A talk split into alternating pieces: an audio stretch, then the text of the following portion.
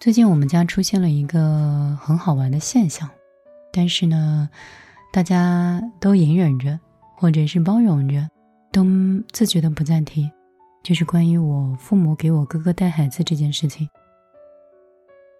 我哥哥有两个孩子，我父母帮他带孩子的时候呢，我个人是觉得比较辛苦。我的观点是谁生的谁带。父母呢起不到更大的价值，可以找阿姨让父母陪伴孩子去玩是可以的，但是更多就不行。最近网上有一个视频，两个孩子的妈妈蹲在桥角哭，然后小孩子无论怎么黏着妈妈，都坐在墙角里不动。可能是一个母亲的人崩溃了吧。后来新闻报道说，他当时是早晨独自带着两个双胞胎的儿子去医院打针，手里抓一个，还要担心另一个会跑到不见。回到家煮饭喂娃哄孩子睡觉，可是孩子又很黏，他看着孩子内心疲倦跟委屈一下就涌入心头，克制不住就蹲到地上哭了。床上的孩子什么都不懂，只是固执着伸出手让妈妈理理自己。这条视频下面很多人看哭了。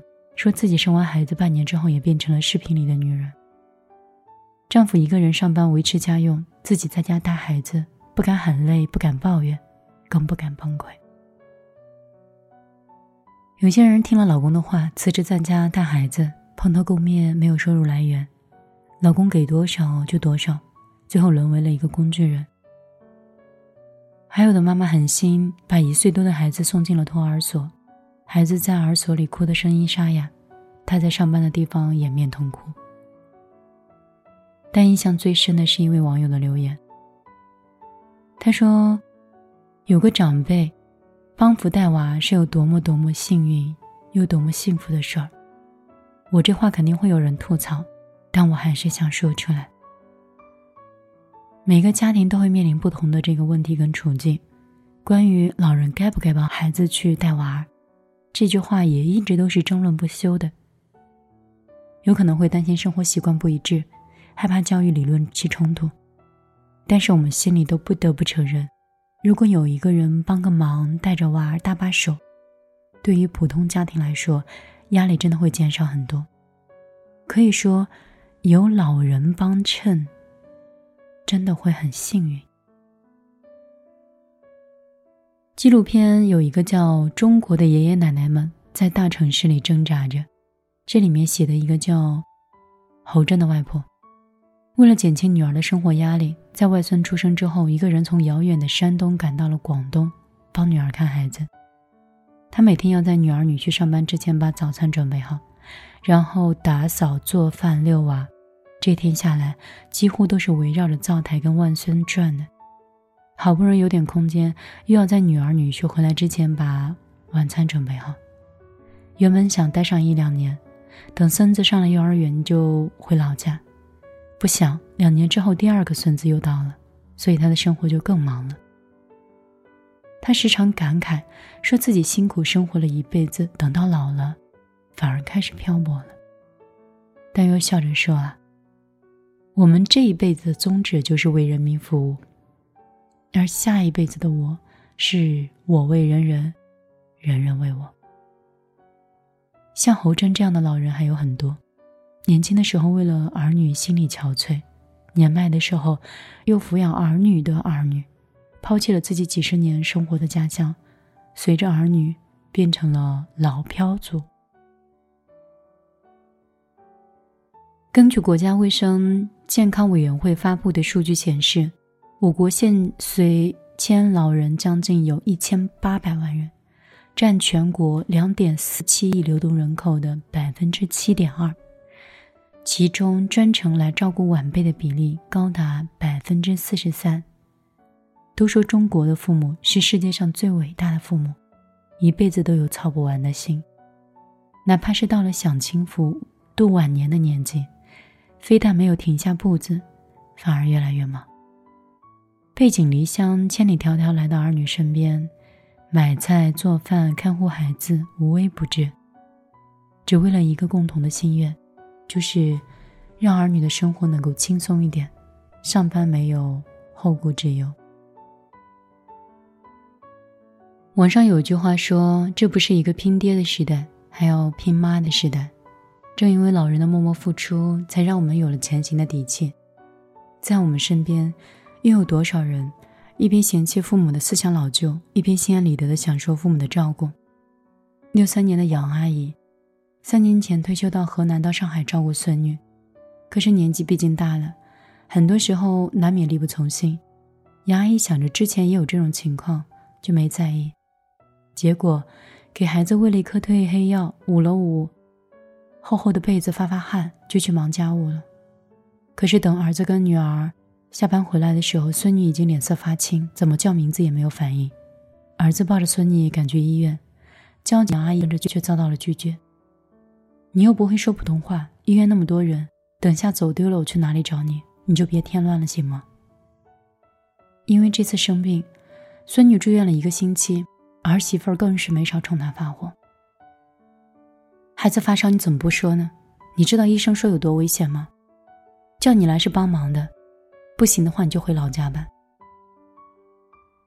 从那以后，杨阿姨心里就有一个疙瘩，做事更加谨小慎微，凡事都要提前汇报。今天你爱吃的芥菜没了，我去买点莲藕。赶明儿我早点去。孩子下午。睡醒了，吵着要看电视，我就给看了十分钟，没多看。其实不光是杨阿姨，很多老人都坦白，自从带孙子之后，自己空前紧张跟压力，他们的生活彻底的被孙辈儿套牢，他们的苦乐却不为儿女所知，反而付出了越多，越被儿女嫌弃。说是保姆，不如来的那般自由。慢慢学会了看孩子的脸色，变得也越来越小心翼翼。陈辉教授有一句话我印象特别深刻：依靠父母的支持，中国城市许多青年家庭用一种温情脉脉的方式，低成本的解决了家务劳动和幼儿看护。这些老人默默的付出，虽始于亲情，但价值和意义已远超出家庭之外。我们一直在嫌弃父母老了，育儿观念过时，但就连曾经那一套工作生活的方式，也开始格格不入了。可其实呢，父母心里也有很多委屈，说不出的滋味。他的观念也许是落后的，但是他们依然愿意付出所有的爱给孩子。他们也许无法完全融入现在的社会，但是他们依然想要去托起孙辈。就像过去他们曾拼尽全力的托起我们一样。有位读者曾经在后台留言说：“让我心里温暖又酸的，得说我儿子从出生之后就是我婆婆带。那些文章写到隔代养育的坑，我基本都踩过。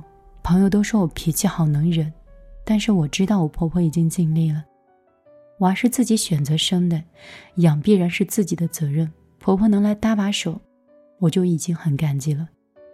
婆婆常说，我儿子特别像老公的时候，每次带孩子，就像是回到了老公的小时候。如果说这个世界有什么人比我更爱孩子，我想那一定是我的婆婆。我看过很多老人带娃的时候。很多人都在吐槽老人惯坏孩子，养成不好的习惯。我们也知道，让老人带孩子很少有尽善尽美的，势必会有拉战。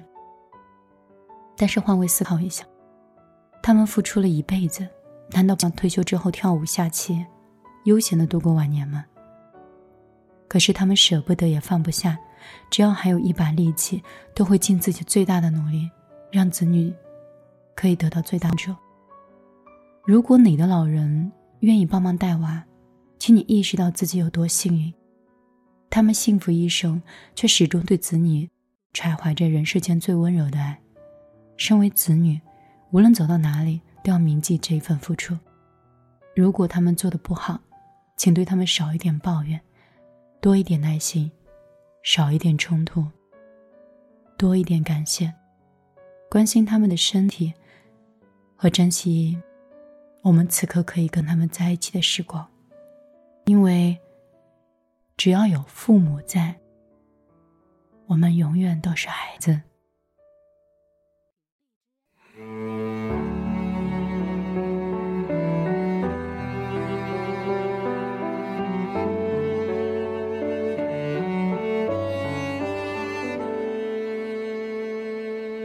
我和你的过往要用什么交换？难道怀疑就可以推翻？我们都受过伤，那是勋章，痛淡灿烂。被遗落的时光，被废弃的答案。心是无人之地的沧桑，悲伤笑的不